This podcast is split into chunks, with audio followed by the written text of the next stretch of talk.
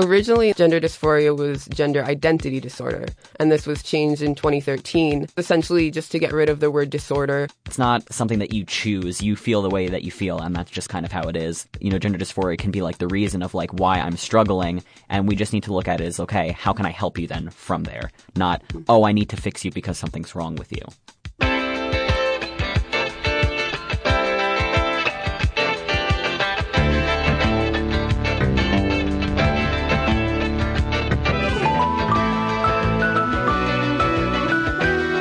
Welcome to This Way Out, the international LGBT radio magazine. I'm Greg Gordon. Our news wrap crew got time off for the U.S. Thanksgiving holiday, but they'll return next week. Everyone thinks that I'm a freak, the way I dress, the way I speak. I'm too thin, I hate my voice. I'd switch lives if I had the choice. I'll be tall and rich someday. Everything will go my way. Someday, someday. On this week's special show, two transgender college students get real about gender dysphoria and trans identity. It's an in depth, insightful, and sometimes very personal conversation. This is Outcasting Overtime from Media for the Public Good, producer of Public Radio's LGBTQ youth programs. Hi, I'm Andrew, an Outcasting youth participant. On this edition, Outcaster Casper and I are going to discuss gender dysphoria and whether it should be considered a mental illness. Hi, Casper. Hi, how are you today? I'm good. How are you? I'm good. So, I want to start off with introducing what the DSM is because gender dysphoria is defined in the DSM. So, the DSM stands for Diagnostic and Statistical Manual of Mental Disorders, and it's basically the clinical authority on anything relating to mental disorders, usually for criteria for diagnosis. So if a psychiatrist or another mental health professional wants to diagnose a mental disorder or a mental illness, the DSM is where they figure out how to do that. Yeah. So, uh, in specific regards to gender dysphoria, the DSM 5 states that at least two of the following criteria for gender dysphoria must be experienced um, in adolescents or adults for a diagnosis. So, from this list of about seven things, I'm just going to pick two of them out. So, a strong desire to be of a gender other than one's assigned gender at birth, and a strong desire to be rid of one's sexual characteristics due to incongruence with one's experienced or expressed gender. So, just another definition of gender dysphoria is a conflict between a person's physical or assigned gender and the gender with which he, she, or they identify. People with gender dysphoria might be very uncomfortable with the gender they were assigned at birth, it could be their body or um, expected roles of their assigned gender. So, some examples of this might be, for example, how someone sees themselves in pictures or in the mirror. Um, so, they may feel that they look too feminine or too masculine. Um, it can result in being uncomfortable with one's body. So, it has to do with how someone relates to their own body in terms of their primary and secondary sex characteristics and generally how they look. And it also can affect someone socially. So there can also be a form of social dysphoria, which is basically how someone relates to other people in terms of their gender and how other people perceive your gender. So this is where, for example, pronouns and names come in with trans people. Yeah, it's especially important with pronouns to make sure that um, if you're going to ask someone what their pronouns are, you should do it in a private setting because not everyone is going to be open about their gender or gender identity. And there might be situations where you'll have to use a certain set of pronouns in you know, a situation outside of a, someone's house, but then inside their house with family members or people that they're close to, you might have to use um, a different set of pronouns. Mm-hmm. And so, for, just for defining gender dysphoria, it's worth noting that this term is used both in clinical and colloquial settings. So even though it's sort of defined officially, it's also often used, you know, in conversation by trans people just talking about how gender dysphoria affects their life. And it means the exact same thing in both contexts. Um, but it's important to recognize that it's not just a clinical term. Originally in the DSM, gender dysphoria was gender identity disorder, and this was changed in 2013 when the DSM 5 came out, which is the most recent version. Um, and this was essentially just to get rid of the word disorder um, and get rid of sort of the stigma that came along with it and the idea that might cause trans people to be perceived as sick or something like that for a practical standpoint, the positive uses of having gender dysphoria in the DSM, uh, it's good for insurance billing, so it can provide diagnosis to insurance companies and doctors in some cases that transition related care is medically necessary. So if someone wants to get um, hormones or top surgery, bottom surgery, or anything that could affirm their gender identity, that would be a really good reason to have it. Mm-hmm. And this is actually pretty standard procedure, as most trans people who have gone through any sort of medical transition are familiar with. Often, in order to get hormones or especially surgery, you usually need some referral letters from medical doctors and/or therapists, and that almost always involves a diagnosis of gender dysphoria. A lot of doctors require this as well, but it is especially important for insurance because it's important to remember that a lot of surgeries in particular that are transition related have historically been categorized as cosmetic because, you know, the primary function is to change how your body looks.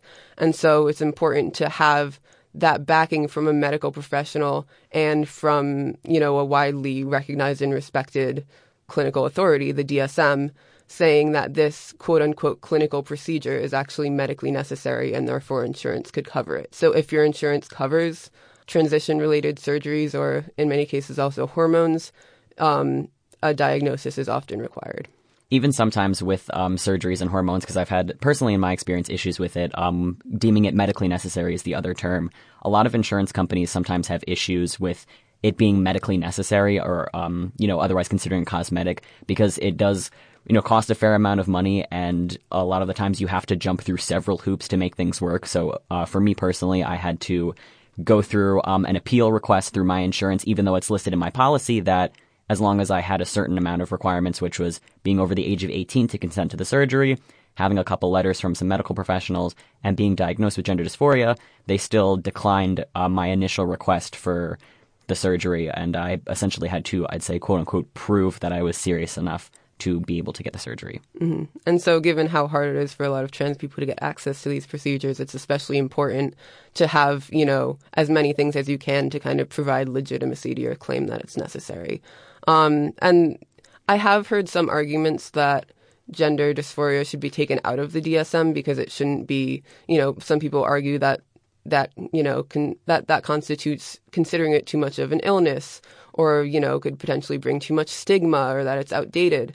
But i think a lot of the people who argue that overlook the practical use. And I think the primary purpose, especially at this point, since they've changed it from being classified as a, you know, since being labeled as a disorder, the primary purpose is really just practical. It's to help trans people get the medical care that they need and to justify that transition is legitimate medical treatment. Yeah, because a lot of people don't believe that it can be like a valid thing, and it has a lot of negative stigma. I know um, some parents or um, you know family members, if you are a younger person that is trans and wants to start hormones or get a surgery, a lot of people fear that it's a negative thing, and that you can get um, that you know considered hormones or steroids, so you can get like addicted to them, or you'll die sooner than you should. Uh, things like that, which uh, isn't true a lot of the time, and a lot of that information is very old and outdated, and a lot of the more current information is very sparse because uh, it's hard to really research like what is connected to being trans. Some people think it could be like mentality wise, it could be hormone wise, like actual hormones you have in your body, chromosomes, things like that. So it's sad to say, but the research is very limited. So, beyond the practical question of, you know, the actual uses of having gender dysphoria in the DSM, I think that also brings us to a somewhat more interesting question from a philosophical standpoint is, you know, whether it makes sense on a conceptual level to consider gender dysphoria a mental illness. And to some degree, this is just a question of language, you know, so how do you define what an illness is or what a disorder is? But this can also be important. So you want to balance between avoiding the stigma of being considered an other and of having an illness, um, or the idea that, you know, historically has been common that, you know, being trans or, you know, also being gay needs to be fixed. Um, you want to avoid all that. But at the same time, it's important to recognize sort of the legitimacy of what gender dysphoria is and how it affects people's lives. Yeah, especially for gender dysphoria, it's more of a self defined thing. Treatment is defined on what the individual wants or feels that they need, not necessarily by a doctor. So, for example, some trans people choose not to transition medically or surgically at all. Every trans person wants or needs something that's best suited to them. And you don't have to transition in any capacity to be a valid trans person meaning you don't have to look or behave in ways associated with the binary genders to be respected or accepted. Not all trans men have to go on testosterone and get a double mastectomy or phalloplasty to be considered men. Not all trans women need to go on estrogen and get a breast augmentation or vaginoplasty to be considered women. And not all gender expansive people have to look completely androgynous, start hormones, or get top or bottom surgery to be considered gender expansive. Mm-hmm. And a lot of this difference in the way that people treat gender dysphoria also just results in a difference in how people experience it and also the fact that more so than most mental illnesses, it's very personally defined. You know, no one really goes into a doctor's office and the doctor, you know, makes you fill out a questionnaire and then is like, surprise, you have gender dysphoria. and you're like, really didn't know that. You know, it usually tends to be more patient driven in the sense that a patient who identifies as trans will come in, see a therapist or a psychiatrist who will then sort of back up their desire to, you know, have some sort of medical transition, which in most cases is what will warrant a diagnosis and sort of sign off on that. So it's in that way, it's definitely a little bit different from most mental illnesses. And I think that's also part of why most trans people don't necessarily consider themselves to have a mental illness just for being trans, which makes sense, you know, because it there are definitely a lot of differences. And also, dysphoria is not going to spring up on you like the flu. You're not just going to get it sometimes and then it'll go away for six months until you get it again. It's something that you, for most people, you live with pretty much every day of your life. Mm-hmm. And especially um, with dysphoria, it can heavily impact you in a negative way. In some ways, having bad posture, self-inflicted physical harm, desire to be less social, etc. And transition can help curb that for a lot of people. So I know for uh, me specifically, before I got top surgery and I started hormones, I had a really bad tendency to over slouch. I would wear very baggy clothes, and I didn't want anyone to see that I had any kind of prominent chest. So I would really like almost curl up into a ball, and it's given me really bad posture. I was also binding for 12 hours a day for about three years of my life. Um, so binding pretty much is where you have this kind of like compression vest that you put over you and it um, flattens your chest to make it look more masculine and it's something that there are safer ways to do it, but overall is not a safe practice, and it can really damage your body to the point where uh, ribs can get bruised or even broken if you bind for too long or in more unsafe ways, such as ace bandages.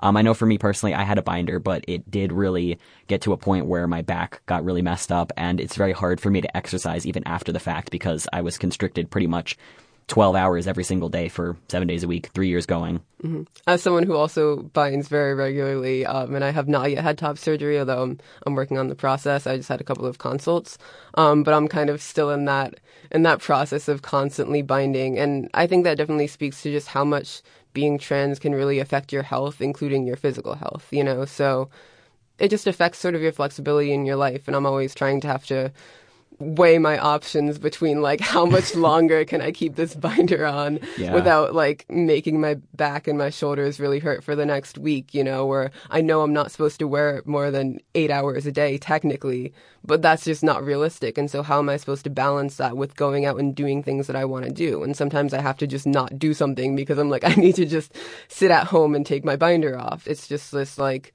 constant thing that you're having to worry about. And for that reason, I am very excited to hopefully soon be in the position that you are of not having to bind anymore. Yeah, a, a, lot of things that people don't understand with binding and being trans, especially for trans men or masculine identifying people, you really have to reconsider kind of the most basic things. Okay, well, is this shirt going to fit me if I take my binder off? Is it going to show my binder if it's a more like transparent material?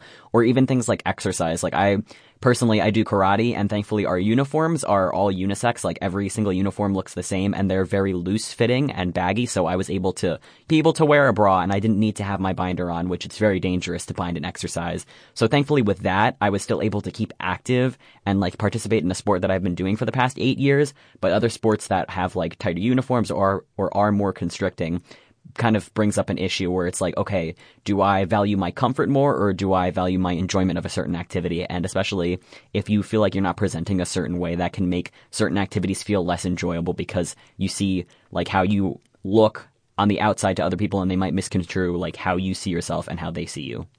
The more positive effects of transition, if people choose to get surgery or be on hormones, it can help with the need to hide oneself, slouching, binding and tucking for numerous hours every day of the week, and in more social situations, it gives trans people more confidence to go out and feel more comfortable while doing so. For example, being able to go to the beach without a shirt, uh, being able to go to the gym without binding or tucking, or being able to wear clothes that fit your body and gender identity. So wearing dresses, skirts, suits, etc.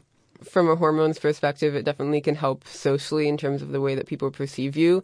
I definitely think for me, one of the best effects of starting hormones has been my voice getting lower and i think that definitely helps in a lot of cases with you know people actually perceiving you as the proper gender but also you know as just being more comfortable in social situations and in speaking it's such a basic thing and a lot of trans people just get so used to being so uncomfortable in the most basic aspects of daily life as a result of all of these, you know, pieces of their gender dysphoria constantly flying at them.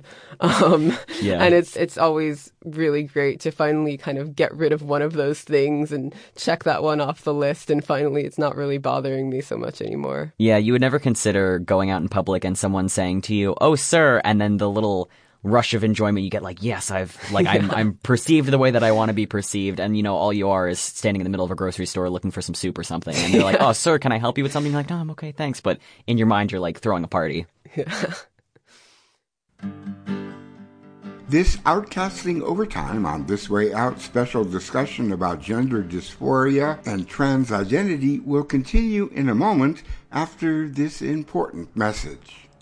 Giving Tuesday is only the beginning. The next thing you hear, Parts of the revised civil code governing heterosexual only marriage are expected to become law in 2020. Pan hopes last year's overturning of a similar statute by India's High Court is a good omen. Panama's president indicated that he and the panel working on the draft would be open to changes. An online petition demanding that the Chick fil A at the Aviemore Resort be shuttered is also gathering steam. The crimes bill is expected to come before the Cook Islands Parliament for its final reading in February next year. Speaking with LGBT activists and inside Russia, It's not completely clear from these late breaking reports. I am the chosen one.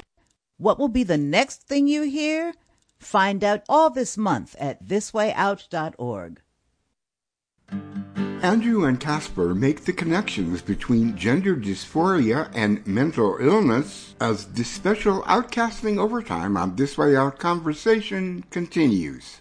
there are a lot of trans people who have you know other mental disorders like anxiety or depression um, and that tends to kind of interact with gender dysphoria Definitely. So, in terms of anxiety, especially for trans people, uh, using public transportation or facilities like bathrooms and dressing rooms can be particularly stressful. Being in open spaces, standing in line or being in a crowd, and discomfort about being humiliated, rejected, or looked down on in social interactions is very, very common. And then in terms of depression, a lot of uh, common things that trans people experience are thoughts of death or suicide, feeling worthless, loss of interest in pleasure and activities, trouble sleeping or sleeping too much, and a loss of energy or increased fatigue. Um, this can be accounted for a couple different things. It could be if they're not, you know, in a place where they can transition, if that's what they're choosing to do, if people aren't respecting them or their pronouns, or if they're just having general issues about like how they're being perceived uh, in social interactions, can cause a lot of these problems. And it's interesting too sometimes it can almost sometimes be hard to really draw the line between you know where symptoms are independent disorders like anxiety or depression and where these symptoms actually just result from gender dysphoria.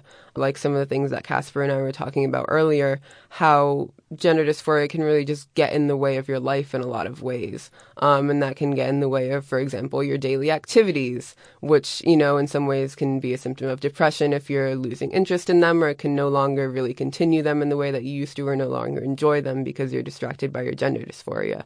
So that may be you know one example of kind of an overlapping symptom where it might be hard to tell you know what the ultimate cause is or what the real sort of diagnosis is or reason for that symptom Yeah, especially when you're in public settings as well, because uh, being Andrew and I being younger uh, people of the trans community, we are in situations where we do have to be social relatively frequently. Um, me personally, I'm in my third year of college, and Andrew is in his first, and that's a very like social outlet where there will be you know parties and events and things like that. And being trans and not feeling comfortable with yourself in certain aspects can really hinder that and limit you from going out and enjoying yourself in ways that other people can.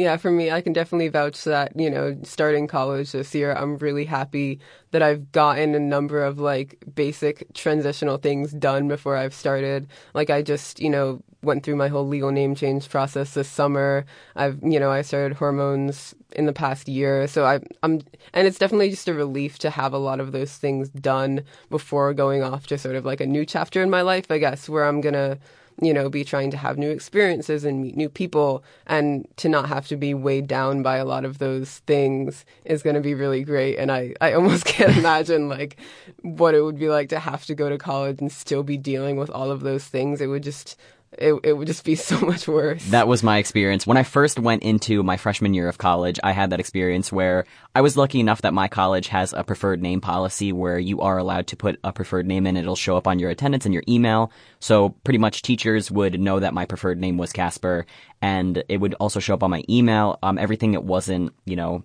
uh, aligned with was only in legal terms, but that was only things that bills that I and my parents had seen. But pretty much I hadn't started hormones yet and I was pretty much miserable all the time because I hadn't made those steps yet and I was fighting with, you know, several different things. I was fighting with my parents about getting my name changed and starting hormones and everything like that.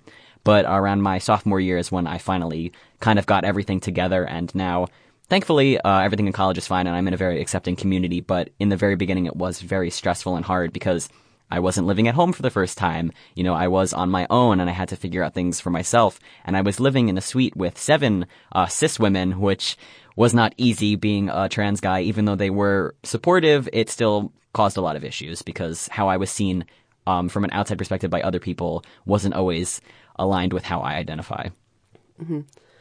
So, you know, given all of these different ways that gender dysphoria can affect someone's life and just, you know, make make someone's life so much harder for them from a mental health perspective. This might be kind of a debated opinion, but I think it kind of makes sense on a basic definitional level to call gender dysphoria a mental illness or a disorder in some ways. You know, if if you just look at it from the simple perspective of it's a problem that negatively affects someone's mental health and it requires treatment. Um, and to some degree, it's you know a difference in the way that we trans people sort of think or see the world. You know, when you think about how hard it is for a lot of cisgender people to understand like what leads someone to be trans and what it's like and what would cause you to like think in that way or question gender in that way. You know, there's just such a difference in the way that we think about ourselves than that other people do. From a definitional standpoint, it almost makes sense to call it a mental illness. Yeah, I would agree. I know for you know experiences that I've had uh, being trans and with other trans people is that you have to unlearn a lot of things, uh, gender stereotypes, how you perceive gender, the concept of gender and sex alternatively is mm-hmm. a very confusing thing, but at the same time, it's really expanded my mind and like how I view things because you know we are one of uh, the very few cultures that only recognizes two genders. There are multiple other cultures that have recognized three, five, or even nine separate genders, and you know it's a very normal and ingrained part of their you know their culture and their community. And we are you know sadly not a place that has gotten to that point, but I feel like if we could in the future, that would be you know a great thing to have because you know you don't really actively choose to you know be a trans person.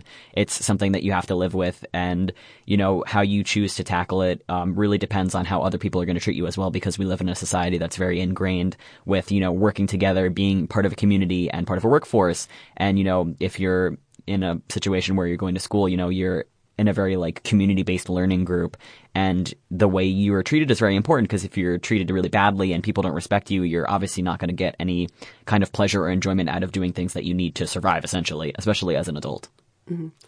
and and i definitely understand to some degree why when you you know when you say you know that it might make sense to call gender dysphoria a mental illness that might kind of throw a lot of people off especially at, at first hear i think or at first listen they might they might not expect that to be what a trans person would say. yeah. Um, you know, and to some degree that makes sense because historically we've had things like conversion therapy for both gay and trans people.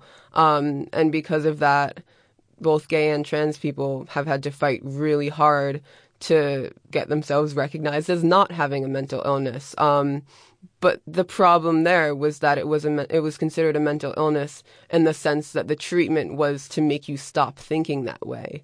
But I don't know if the same really applies if you are very, very clear that the treatment is acceptance and transition. Yeah, definitely. I know uh, even like one that, like you had said, they did consider conversion therapy, and it's still in a lot of places uh, is uh, highly considered as like a treatment. It's about how we view the treatment. So it's trying to correct something that's wrong, or it's trying to help someone that just needs some, you know, some more help. It's like if you have any kind of other, you know, issue or you know something that's preventing you from like functioning, there are always like other ways, you know, for people that have, you know, alcohol problems, you know, there's AA and, you know, support groups and things like that. It's kind of the same thing. Like what we need is support and we have like a reason for it, you know, gender dysphoria can be like the reason of like why I'm struggling. And we just need to look at it as, okay, how can I help you then from there? Not, oh, I need to fix you because something's wrong with you.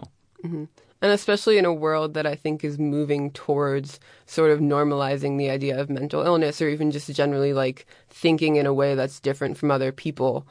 It's sort of it's coming to you know not in all not in all contexts but in some contexts you know mental illness is coming to be viewed more as you know a difference in the way that people think that result you know that's more about a struggle for them and less about them being some sort of other or some sort of you know sick thing. Yeah. um you know it's coming to be respected a little bit more and i think it's really only in that context that i'm i'm comfortable saying okay maybe gender dysphoria is a mental illness. And it's it's you know it's not the kind of thing where i'm going to go around picketing like gender dysphoria is a mental illness. Recognize it as that. You know it's not it's not really the kind of thing that i think needs to be said in the sense that it's gonna like you know from an activism perspective really advance the cause of trans people. But at the same time i think it is important to recognize like you know just the really large degree to which gender dysphoria impacts people's life and their mental health um, and i think this is a way of emphasizing that Yeah, you can use. I guess. Uh, I guess the best way to word it would be you can use mental illness kind of as like as a, loose term almost. Like Mhm. it's not this concrete definition. Like there's something wrong with you. You need to fix it. It's like okay, this is something that's causing me distress, and like I just need help getting through it. And it's also like it's not a thing that's caused by outside influencer exposure. Where you know some people are like, oh, if you expose my children to like homosexual couples, um, you know, it that's gonna make them gay. Like it's not like I grew up seeing heterosexual couples and I'm I'm a queer person and I'm also trans. And you know it's not something that you choose. You feel the way that you feel and that's just kind of how it is. And it's not something that can be brushed off either. It is like a very serious issue in a lot of cases that affects many people and it can lead to suicide and even murder. Um, in America, trans women of color have a life expectancy of 35 years of age, while their other cisgender counterparts is around 78, and that's from uh, GLAAD. And, you know, that's a statistic they did in 2018, which is, you know, only a year ago. It's very recent. So having things like that, people really need to see that it's a very serious and prevalent issue. It's not something that you could just be like, mm, you know, it's not a big deal. Just deal with it. It's, you know, our lives essentially, you know, our safety and well-being and comfort in a lot of situations can lead to, you know, very sad and ugh, deadly outcomes. All right this has been a great conversation thanks casper Thanks for having me. And thanks for listening to Outcasting Overtime. Outcasting Overtime is a production of Media for the Public Good, a nonprofit organization that produces public radio's LGBTQ youth programs. Our executive producer is Mark Sophis. Visit us at outcastingmedia.org to get information about outcasting, watch outcasting videos, access our social media links, and listen to Outcasting and Outcasting Overtime. Thanks, and thanks for listening.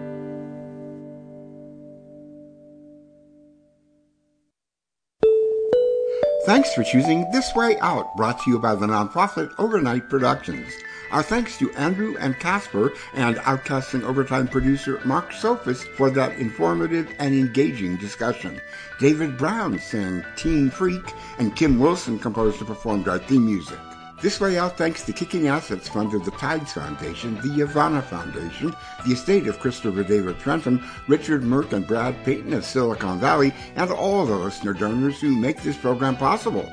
Look for This Way Out Radio on social media, email tworadio at aol.com, or write to us at P.O. Box 1065, Los Angeles, California 90078 USA. For associate producer Lucia Chappelle and everyone at This Way Out, I'm Greg Gordon. We thank you for listening online at thiswayout.org and on 8CCC Alice Springs, Northern Territory, WOZOLP Knoxville, Tennessee, CKDU Halifax, Nova Scotia, and a wide array of community radio stations and other outlets around the world, including this one. Stay tuned. This is WJFF Jeffersonville and W233AH Monticello. You were just listening to This Way Out. Support for that is brought to you by our listeners. The time now is 3:59. The temperature in the WJFF listening area is 36 degrees with overcast skies. This afternoon we have a 20% chance of rain with a high of 40, and tonight mostly cloudy skies with a low of 22. Tomorrow, Saturday, during the day, partly sunny skies, a high of 29. And Saturday night, starting out mostly clear skies, going into patchy freezing rog, patchy freezing fog later on with a low of 13. Up next, we have All Things Considered. Then at 6, we're going over to Fresh Air with Terry Gross. But now, All Things Considered. Support comes from Liza Phillips Design, sustainably sourced natural fiber rugs for floors and stairs. Designed in Narrowsburg, handmade in Nepal. By appointment and on the web at lizaphillipsdesign.com. Support comes from listeners and from Nature's Grace Health Foods and Deli on Main Street in Honesdale, Pennsylvania, strengthening.